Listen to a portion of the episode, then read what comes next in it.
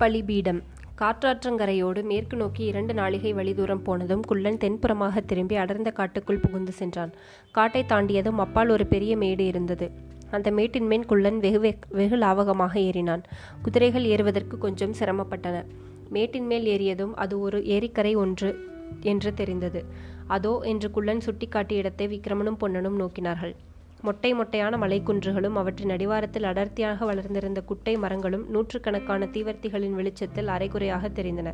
அந்த மலையடிவார காட்டில் நடமாடிக்கொண்டிருந்த உருவங்கள் மனிதர்களாய்த்தான் இருக்க வேண்டும் என்றாலும் தூரத்திலிருந்து பார்க்கும்போது பேய் பிசாசுகள் தான் நடமாடுகின்றனவோ என்று எண்ணும்படி இருந்தது. பயங்கரத்தை அதிகமாக்குவதற்கு அந்த இடத்திலிருந்து தாரை தப்பட்டைகளின் முழக்கம் உடுக்கு அடிக்கும் சத்தம் இவையெல்லாம் கலந்து வந்து கொண்டிருந்தன. விக்ரமன் பொன்னன் இருவருக்குமே உள்ளுக்குள் திகிலாய்த்தான் இருந்தது. ஆனால் அவர்கள் திகிலை வெளிக்காட்டாமல் குள்ளனை பற்றி ஏரிக்கரையோடு சென்றார்கள். குள்ளனுடைய நடைவேகம் இப்போது இன்னும் அதிகமாயிருந்தது. அவன் ஏரிக்கரையோடு சற்று தூரம் போய் ஜலம் வறண்டிருந்த இடத்தில் இறங்கி குறுக்கே ஏரியை கடந்து செல்லலானான். அவனை பின்தொடர்ந்து விக்கிரமனும் பொன்னனும் குதிரைகளை செலுத்தினார்கள். குதிரைகளுக்கு பீதி அடைந்திருந்தன. குதிரைகளும் பீதி அடைந்திருந்தன என்பது அவற்றின் உடல் நடுக்கத்திலிருந்து தெரிய வந்தது இன்னொரு கால் நாளிகைக்கெல்லாம் அவன் குன்றின் அடிவார அடிவாரத்து காட்டுக்கு வந்து சேர்ந்தார்கள். அங்கே குதிரைகள் நடுக்கம் அதிகமானபடியால் விக்கிரமனும் பொன்னனும் குதிரைகள் மீதிலிருந்து இறங்கி அவற்றை மரத்தில் கட்டினார்கள். பிறகு காட்டிற்குள் பிரவேசித்தார்கள். தீவர்த்திகளின் வெளிச்சத்தில் ஆங்காங்கே ஜனங்கள் ஆவேசம் வந்தது போல் ஆடுவதையும் சிலர் மஞ்சள் வஸ்திரம் தெரித்து கண்மூடி தியானத்தில் இருப்பதையும் சிலர் அடுப்பு மூட்டி பொங்கல் வைப்பதையும் இன்னும் சிலர் கத்திகளை பாறைகளில் தீட்டிக் கொண்டிருப்பதையும் சிலர் உடுக்கு அடிப்பதையும் பார்த்து கொண்டு போனார்கள். திடீரென்று மரங்கள் இல்லாத வெட்டி வெளி வெட்ட வெளி காணப்பட்டது. அந்த வெட்ட வெளியில் வலது புறத்தில் ஒரு மொட்டை குன்று நின்றது. அதில் பயங்கரமான பெரிய காளியின் உருவம் செதுக்கப்பட்டு அதன் மேல் பளபளப்பான வர்ணங்கள் பூசப்பட்டிருந்தன. காளியின் கண்கள் உருட்டி விழித்து பார்ப்பது போலவே தோற்றமளித்தன. அந்த உருவத்துக்கு பக்கத்தில் சிலர் கும்பலாக நின்றார்கள். அவர்களுக்கு நடுமத்தியில் எல்லோரையும் விட உயர்ந்த ஆகிருதையுடனும் தலையில் செம்மட்டையான மயிருடனும் கழுத்தல் கபால மாலையுடனும் நெற்றியில் செஞ்சந்தனமும் குங்குமமும் அப்பிக்கொண்டு கபால பைரவர் நின்றார். அவருக்கு பின்னால் ஒருவன் நின்று உடுக்கை அடித்துக் கொண்டிருந்தான். கபால பைரவருடைய கண்கள் மூடியிருந்தன. அவருடைய வாய் ஏதோ முணுமுணுத்துக் கொண்டிருந்தது. அவருடம்பு லேசாக முன்னும் பின்னும் ஆடிக்கொண்டிருந்தது. மகாகபால பைரவர் நின்ற குன்றின் குன்றின் அடிவாரத்திற்கு எதிரே கொஞ்ச தூரத்தில் ஒரு சிறு பாறை இருந்தது. இயற்கையாகவே அது பலிபீடம் போல் அமைந்திருந்தது. அந்த பலிபீடத்தின் மேல் சிவனடியார் கையும் காலும் உடம்பும் கயிறுகளால் கட்டப்பட்டு கிடந்தார். அவருடைய கண்கள் நன்றாக திறந்திருந்தன. அங்குமிங்கும் அவருடைய கூரிய கண்கள் சுழன்று சுழன்று பார்த்து கொண்டிருந்தன. பலிபீடத்திற்கு பக்கத்தில் ஒரு ராட்சச உருவம் கையிலே பிரம்மாண்டமான கத்தியுடன் ஆயுத்தமாக நின்றது. மகா கபால பைரவர் கண்களை திறந்து பார்த்து ஆக்ஞையிட வேண்டியதுதான். உடனே சிவனடியாரின் கழுத்தில் கத்தி விழுந்துவிட சித்தமாயிருந்தது. மேலே விவரித்த காட்சிகளை எல்லாம் விக்ரமன் ஒரு நொடி பொழுதில் பார்த்து கொண்டான். பிறகு ஒரு கணங்கூட அவன் தாமதிக்கவில்லை. கையில் கத்தியை எடுத்து வீசிக்கொண்டே ஒரே பாய்ச்சலில் பலிபீடத்துக்கு அருகில் சென்றான். அந்த ராட்சச உருவத்தின் கையில் இருந்த கத்தியை தன் கத்தியினால் ஓங்கி அடிக்கவும் அது தூரத்தில் போய் விழுந்தது. உடனே சிவனடியாரின் பக்கத்தில் வந்து நின்று கொண்டான். தன்னை பின்தொடர்ந்து வந்திருந்த பொன்னனை பார்த்து பொன்னா ஏன் நிற்கிறாய்? கட்டுகளை உடனே அவிழ்த்து விடு என்றான். இவ்வளவும் கண்மூடி கண் திறக்கும் நேரத்தில் நடந்துவிட்டது சுற்றிலும் முற்றிலும் நின்றவர்கள் எல்லோரும் ஹஹா என்று கூச்சலிட்டதை கேட்டு கபால பைரவர் கண்விழித்து பார்த்தார். நிலைமை இன்னதென்று தெரிந்து கொண்டார். நிதானமாக நடந்து பழிவீடத்துக்கு அருகில் வந்து விக்கிரமனை உற்று பார்த்தார்.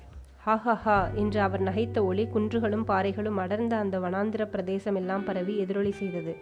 இதை கேட்பவர்களுக்கெல்லாம் மயிர்கூச்சு உண்டாயிற்று.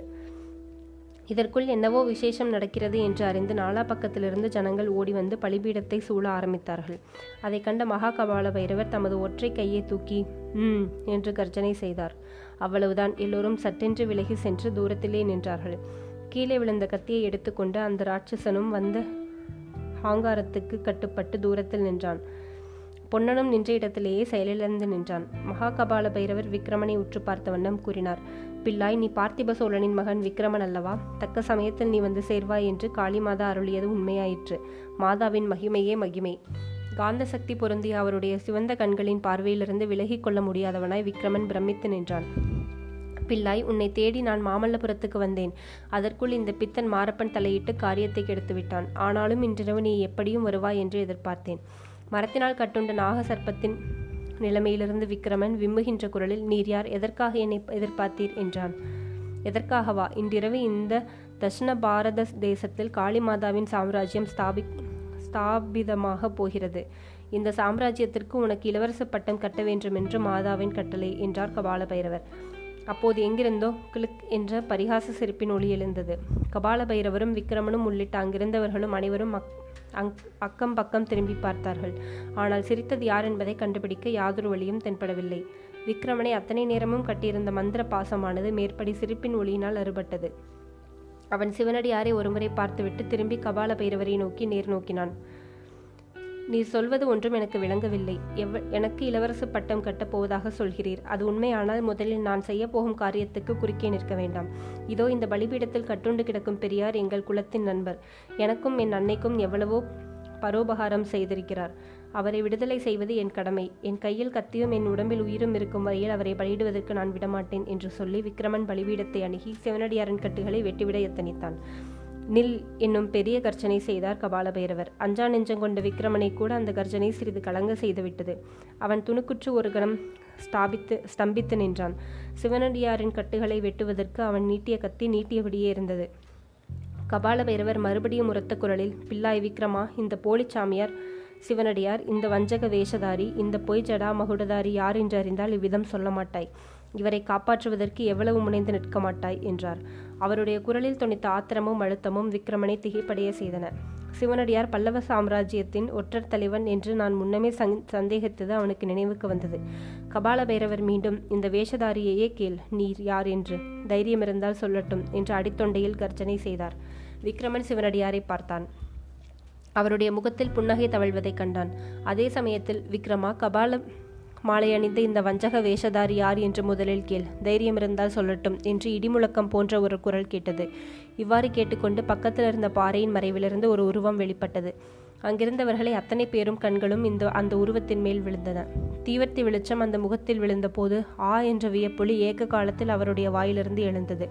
விபூதி ருத்ராட்சம் அணிந்து முகத்தில் ஞான ஒளி வீசி தோன்றிய அப்பெரியவரை கண்டதும் விக்ரமனுக்கு எண்ணமில்லாத பயபக்தி உண்டாயிற்று.